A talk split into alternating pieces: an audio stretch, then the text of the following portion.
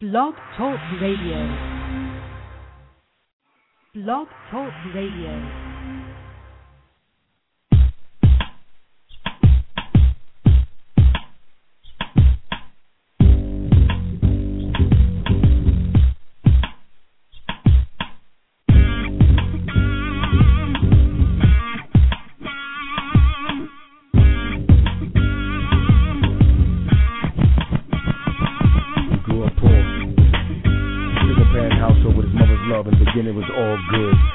Like every other kid in the hood. The last time this boy cried he woke up one morning, realized he was a fatherless child.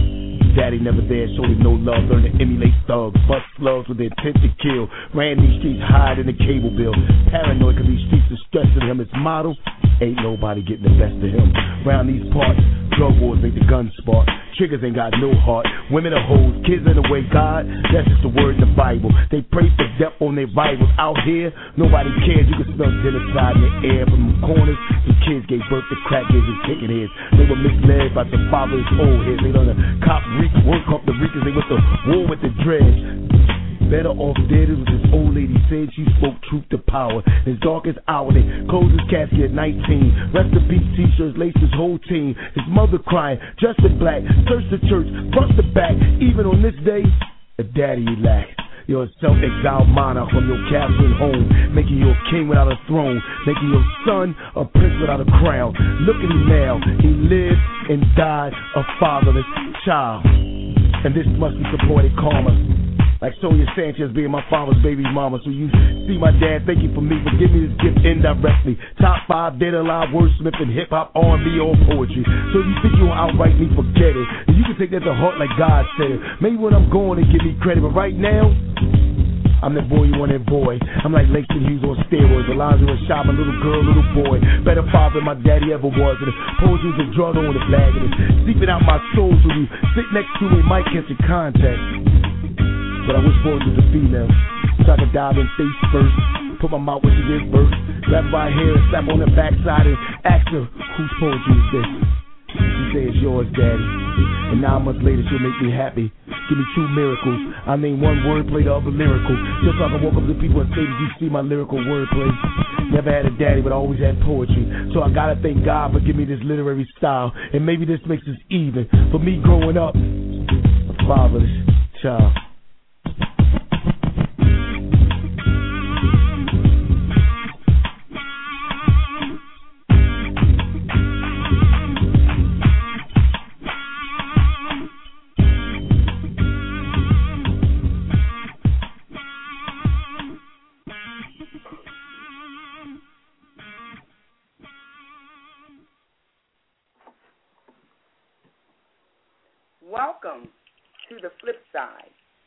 I'm your moderator, Mrs. Rashida Jabbar.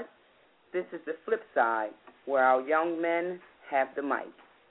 Today we have a wonderful, wonderful show for you today. We're interviewing Mr. Ted Sutton from Baltimore with the Sutton House.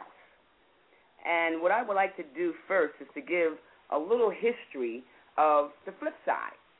The flip side began in March the 28th in 2005, and it was started behind a tribute of a dear friend of mine's son, Rashid Malik Hightower, who had lost his life to gun violence on the streets of the city of Philadelphia. And as of an end result of that, um, I feel that we are obligated to our youth and our community to help find solutions that will curtail or end the gun violence and gang warfare in the city of Philadelphia and with, uh, within our own communities. But right now, what we want to do, I want to introduce to you the last LOL boys from the Ville. And we're going to go right into introducing our LOL boys from the Ville. And we're going to start with AP. We have changed some of the young men's names um, for their protection due to their age, and we all know that with internet um, services that uh, we do have unkind people. So we want to protect our young men, and we have changed the names. So I would like for the young men to introduce themselves, starting with my young man to my left. AP.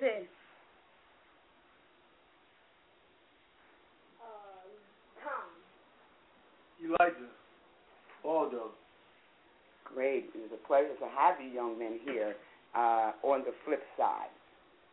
And what we want to do, we want to check to see if our guest is available, Mr. Ted Sutton. Do we have Mr. Ted Sutton with us?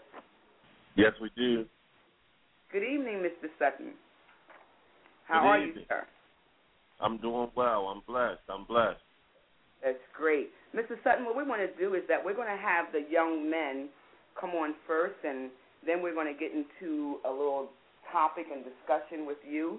But first, they have some questions and introductions that they would like to start with, and we're going to turn this part of the program over to our one of our youngest co-hosts, Mr. AP. Good evening, Mr. AP. Good evening. My name is AP, and I would like to read a quote from Mr. Ted, Mr. Ted Sutton. He says, I am a community activist, freedom fighter, church member, mentor, and devoted family man. But my life has not always been quite that way. The former me was known as Crazy Ted, down for whatever, and could get the job done, not choosing their friends and allowing their so-called friends to choose them. Good evening, Mr. Sutton. It is a pleasure having you as a guest this evening on the flip side. Thank you. It is true indeed my honor. Are we going to we are going to go right into our discussion. Mr. Sutton, I have a two part question for you. Sure. Number one, you obtained a master's degree from Coppin State College in 2001. What were some Yeah. of your goals and obstacles in achieving your degree? Um, well, to be honest with you, uh, you have to understand that there are two different worlds out there, and one is um, kind of like mainstream society, and the other one is the streets. Um, when I changed my life around, um, I had a lot of people in the streets that kind of didn't give me support because they they felt that I was trying to uh, do something that they couldn't do, and um, so I, I had my own challenges. I would say one of the main challenges was feeling the strong urge to try to be different and do the right thing, but then there were times when I still felt that I owed uh, some loyalty to uh, my friends who were still doing wrong, who at times would call on me and still needed. It. And number two, what can you give myself and other young boys about achieving through education and its importance? Um, well, one is I would would definitely say to uh, definitely further your education as much as possible. One, I would say because there's so many avenues and doors that can be opened to the more education that you actually receive. Um, so I would definitely have to say that uh, to believe in something and try to make a difference. When you see something wrong, uh, something is going wrong, is is you have to you can't turn a blind eye to it. You have to stand up for what's right to try to make a difference out there. Thank you, Mr. Sutton. Your answer was helped to encourage me as well as other young boys and men. Thank you. Good evening. Miss, my name is Elijah. Mr. Sutton, can you explain your quote? In speaking to people, you either speak life into them or death into them. Explain exactly what you mean. Well, um, all right, you can have a teacher that could uh, always encourage you. Like the the one, even when you make mistakes, and they'll say to you, you know, look, um, young man, and they say may they may say, Brian, uh, you can really do it. All you have to do is try a little harder, try a little harder, you know. And to me, that's speaking life into someone. It's encouraging them. It's it's making them feel that I didn't just you know uh, mess up and I can do it. It's just that I need to change some of my work ethics and, and try a little harder. Now that's speaking life into someone. Speaking death into someone is when you have that person that says, "Oh, you're not going to be nothing. You'll never be nothing. You'll always be a hoodlum. You'll always be a convict. You'll always be a drug dealer." And to me, that's a person that's speaking death into you.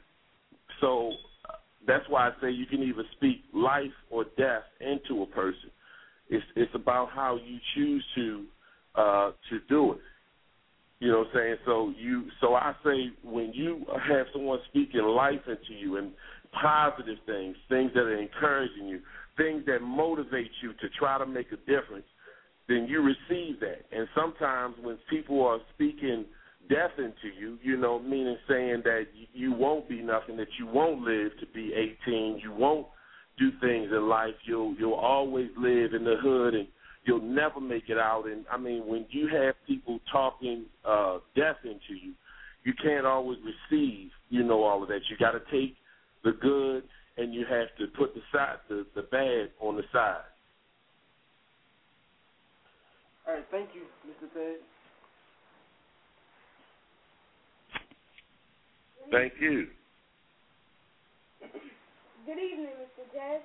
My name is VP. I had the pleasure of meeting you when you came down for the mentoring program with Stop the Madness, Stop the Violence. I remember. I would like to ask you a few questions. Question number one. The fires. Mr. Ted, one day while driving to work, you saw flames from a house no one was helping. You heard children crying. What made you want to help? Well, um, to be honest with you, I really didn't want to help. Yeah, um, when I saw that, it's, it's just that I saw a situation that I saw that if I didn't do anything, that nobody was. I I ran up on a house and there were people screaming and they needed help, and I saw their neighbors standing out there. So I chose to run in and help the grandmother, pulled out the mother, she fell to the floor. She was paralyzed. The father was jumped from the second floor. He broke his ankle, and but I ended up catching a baby from the third floor, and I gave him mouth to mouth, and he wasn't breathing. Now, everybody else was just standing around. That little boy now that I saved, that was 18 months old, is now a young man living his life, and he's he's uh you know he's he's a, he's a young boy, but he's living. And had I not done something, we may just be holding his obituary. So I, I I like to share that with people because I know some people think that it was crazy that I ran in a burning building and I did some different things, but I have to share with people that sometimes you have to see that when nobody else, if if you don't do something, who will? If you don't speak up for what's right, who will? So for me, um, I don't. Uh, I guess I don't really say I was looking for something to run into because believe me, it was dangerous. I saw fire going from one side of the wall across the ceiling onto the other side. So I didn't really want to go in, but I felt compelled to go in because I knew that if I didn't do it, that somebody was going to die, and I and I wouldn't have been able to live with myself knowing that I could have helped save someone's life like I did. Thank you for sharing that with me. My second question, can you please tell us how this has impacted or changed your life? Uh, dealing with the fire? Yes. Uh, I sure will. Well, one is um, I think that this was a very, uh, very traumatic fire. This was this was very bad. But when I saw a young girl jump from the third floor,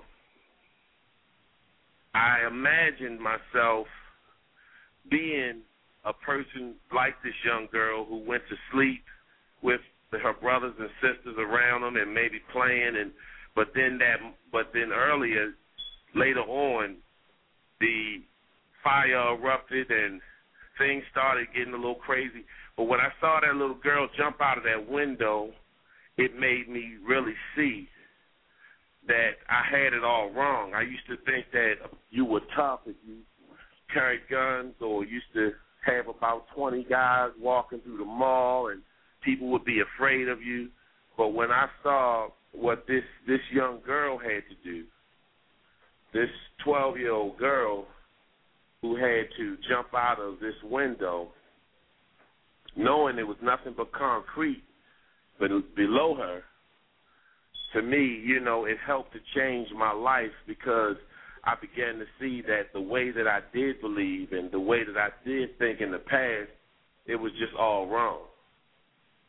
So I had a chance to see that firsthand um, because I, I just saw the decision that this young girl had to make was not one that I, I always thought being hard was something different, but I saw that this girl really displayed what I felt was true courage. Thank you for sharing that with us.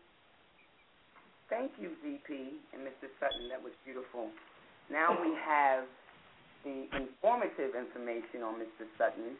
Now, what we would like to do, we want to speak in reference to how did you become the man you are today. In reference to that, we have to give our audience a little history, Mr. Sutton, and that would be in reference to we all know that the character, one of the characters on the HBO hit show The Wire, was um, inspired by you and the company that you kept back in the day, as we should say. Now I'm going to turn this over to you, Mr. Sutton, um, to give us a little history on that, and then we're going to turn it over to Waldo, who has um, one of our older young brothers here, who has some questions uh, pertaining to your life uh, as indicated on The Wire. Okay? So can you okay. give me a little history about Mr. Ted Sutton, about you involved in the gang activity? But before we do so, Mr. Sutton, there's one question that Waldo really wants to get off his chest for you because he don't want you to answer the question without him asking you questions. Okay? Okay. So, All right. No problem. No problem. Good evening, Mr. Sutton. My name is Waldo. My question is, if you had such good and strict parents, what time did you get to go corrupt and down the wrong path? Well, um, well, I will say this: both of my parents were civil rights leaders, and I'm very proud of this to this day. My mother worked for Medgar Evers the summer he was assassinated. My father marched with Dr. King at Southern University and also Grambling University. Now, my father, uh, he spent a lot of time uh, helping people, pastoring in the streets, you know, helping people. So a lot of times he wasn't there. I was their middle child. They moved to Baltimore, Maryland. We actually used to live in Philadelphia at one time on Spruce Street. Um, but when I moved to Baltimore, we had no family at all. So I found uh, that it was hard for adults to protect me. And I saw two different people. I saw people who were getting bullied and the people who were doing the bullying. I saw people who were getting victimized and I saw people who were doing the victimizing. And to be honest with you, I didn't want to be a victim. So I stood up to some guys, and it turned out that these guys were connected to some people in the streets, and because I stood up to them, they actually liked me. They actually wanted me to to kind of get down with their crew, and that's how it initially started. That's why I tell young people now to choose your friends. Don't let your friends choose you because I didn't choose my friends. My friends, they chose me. And I I just went with it because if you don't have a program in place, somebody or agenda, somebody will give you one. And that's kind of like what happened for me. So I started to hang with this rough crowd. And to be honest with you, at the time, it seemed like they were benefits. It also seemed like I was, uh, you know, um, it was a lot of things that started to change for me. And I saw how people treated me. And they treated me a lot different, you know, because I was with, well, at the time, what I thought was the popular people. So I ended up just really gravitating to that entire life and it just seemed to be the way that I was going to go. So no, I, I didn't initially plan to go that way, but because my father at, at the time was very busy helping people, um, because another thing is I didn't have a lot of family in the city where I had moved to, and uh, to be honest with you, I I had planned that I wasn't going to be a victim. So I ended up hooking up with a crew that they weren't victims. You know, so it was just the opposite of being a victim. They were the victimizers. And no, I didn't think it was right, but to be honest with you, you know, I was okay with being with them to make sure that nobody could try to harm me or try to attack me or, or different things of that nature. Thank you, Mr. Mr. Sutton. But another question: uh, You're a part of the Freedom Fighter, Freedom Freedom Fighters, as I heard. Am I right? Am I correct? Yes, I am. I am a I am a freedom fighter. Yes, I am. Well, since you are a freedom fighter, can you define to me what a freedom fighter is in your own words? Uh, I'd love to. To be honest with you, to me, a freedom fighter is a person that stands for justice. A freedom fighter is a person that stands against all wrong. To me, a freedom fighter is not going to stop fighting until they feel that their people are free. So a lot of times people look at that in the wrong way because they say, well, we're not slaves or everybody's not locked up when I say free, I'm saying that free from from being terrorized by people. You know, free to be able to move wherever you want to move or go to whatever school you want to go to. You know, and I, and we need more people to come together and and to help people to be free. Free from also p- police brutality or uh, uh, or educational systems that may not be teaching our kids. So to me, when I define what a freedom fighter is, it's a person that's willing to take a stand, sometimes at any cost or at all costs. To me, that's what a freedom fight is. Thank you for that piece of information. And you're talking to one of them. Thank you for that piece of information you have given us. Thank you. I'll pass it over to Elijah. Mr. Sutton, I have two questions for you. Sure. In 1993, what happened in your life for you to desi- to decide to turn your life around? Well, I don't know if that's a one part question or a seven part question because to be honest with you, I, I let people know that see when you're hard, only something harder can break you. And um, one thing was is my mentor had received a lot of time. That was uh, little Melvin Williams, the man they featured for American Gangster for Baltimore. My uh, best friend, he got gunned down and I had to hold his brains in while the paramedics came. My other friend, he was uh, paralyzed from the neck down. Uh, two guys in my crew, they both got life plus 20. Uh, my girlfriend died, and then I had one of my close friends to uh, get caught with some guns, and he sent the ATF to my home, and my house was raided. So to pretty much I had a chance to see that the streets didn't have any love for me. and everything that I believed in, my entire belief system started to break down. And I I came to the point, to the realization that everything I had believed in wasn't real. You know, it's like this. This is this is the analogy that I give people. I said that just like when you join in this, or if you would have someone said, "Oh, I want you to be in a gang," they tell you all the good things. So it's just like they say they want you to come in. You can eat in the restaurant. You can eat anything you want, and you start to order lobster and crab cakes and hoagies and everything else, anything you want. And then later, when it's time for you to leave, then it tells you how much it costs.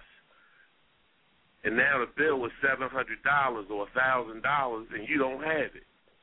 So now you owe them. To me, it's the same way. When you you you find out all of the good things, and you don't find out what it's going to actually cost you until it's time for you to think about getting out of it. So those are the things that happened to me in uh, 93 that was a pivotal point in my life as far as changing my life around. Okay, thank you, Mr. Sane. For my next question, what was your main focus after turning your life around? You said what was my main focus after? Yeah. After you turned your life around. Oh, after I changed my life around. Well, to be honest with you, my main focus, um, I would say initially it was to try to get my education together so that I could be first a productive person myself because you can't help anybody until you can at least help be able to help yourself first. That was number one. But after that, I started to put all of my energy and efforts and focus on helping young men who were like me. Meaning that I don't believe that you should lock every young man up and throw away the key. Because that's what somebody would have said about me. I should just be in jail somewhere. Or I should have, or I don't believe that all, all these young men just let them get killed or just let them die you know, because I'm sure someone said that about me. I had a principal that was placing a bet on me that I wasn't going to make it till 18 to 21. So what I would definitely have to say is I put all of my energy and focused most of my efforts and everything that I had into trying to save another young man's life that was just like me. Thank you.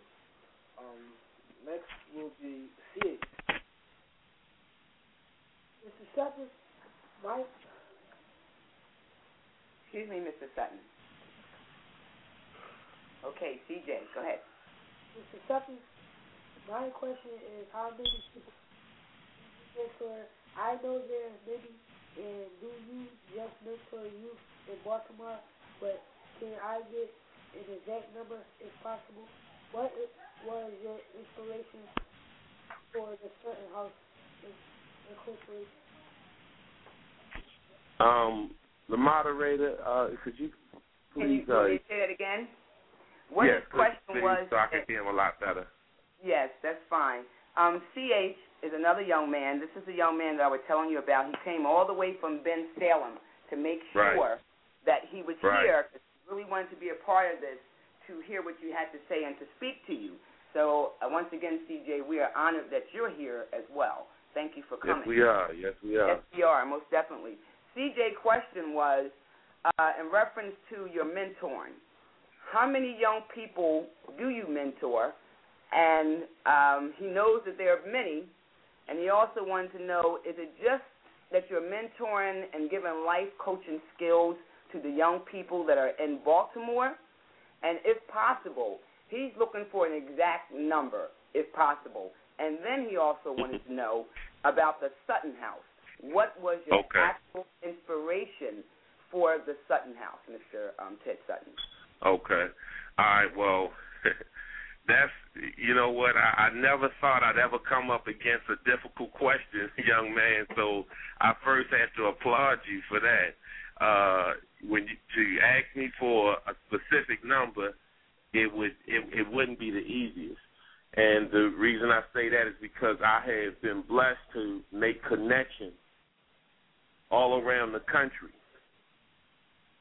with young men who I may not see them every day, but I get a chance to talk with some of them who are in different places, like California, like Little Rock, Arkansas, like places like even Chicago or Detroit, New Orleans, and even as close as Chester, Pennsylvania. But I would say uh, I, I have a, a strong relationship probably with a few hundred young men, and that's closer to the number. Um, if he wanted a specific number, to be honest with you, I would have to definitely get back with you on that one because I would have to count every young man that you know uh, that I that I actually deal with. Well, Mr. Um, Sutton, so let me yeah. let me interrupt you here. Well, let's make it a little more easier for the young man so he can understand. I want them to get a clear picture of exactly what you do and the length that you go through doing so. So let's make it a little broader. And other Okay. cities besides Baltimore, what are some of the other cities that you have ventured into? We know Philadelphia is one. I also Mhm. am aware of that you're in Westchester, that you're Mhm. in D.C., Atlanta. So we want to basically what he's asking because he knows Miss Rashida does a few hundred, and we want to know. Let's give us a state, different cities. Would that better help you, CJ, into getting a better, clearer answer? To give it cities.